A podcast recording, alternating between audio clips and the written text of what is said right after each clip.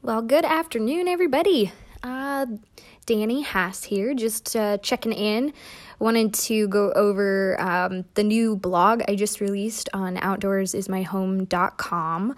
Um, just to give you a little background, it just talks about uh, my transition into more of uh, my passion involving the outdoors.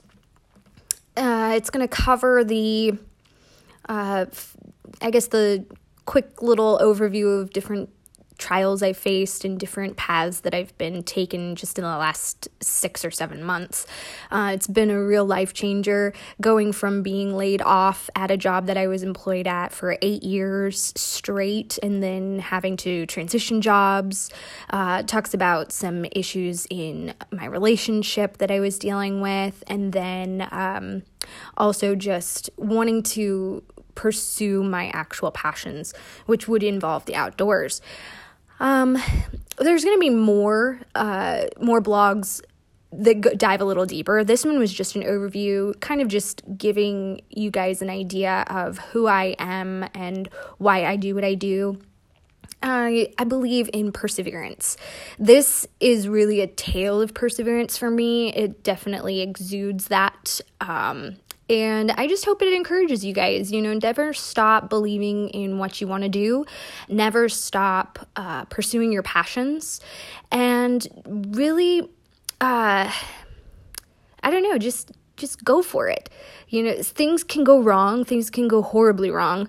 Um, as in my case, it, it all fell apart right in, you know, the kind of around the same two or three months. So, uh, you know, it's amazing what God can do when you're at your brink and you have no idea what's going to happen. And this just tells uh, kind of an encouraging story of hey, trust that all things happen for a reason and you're going to be just fine.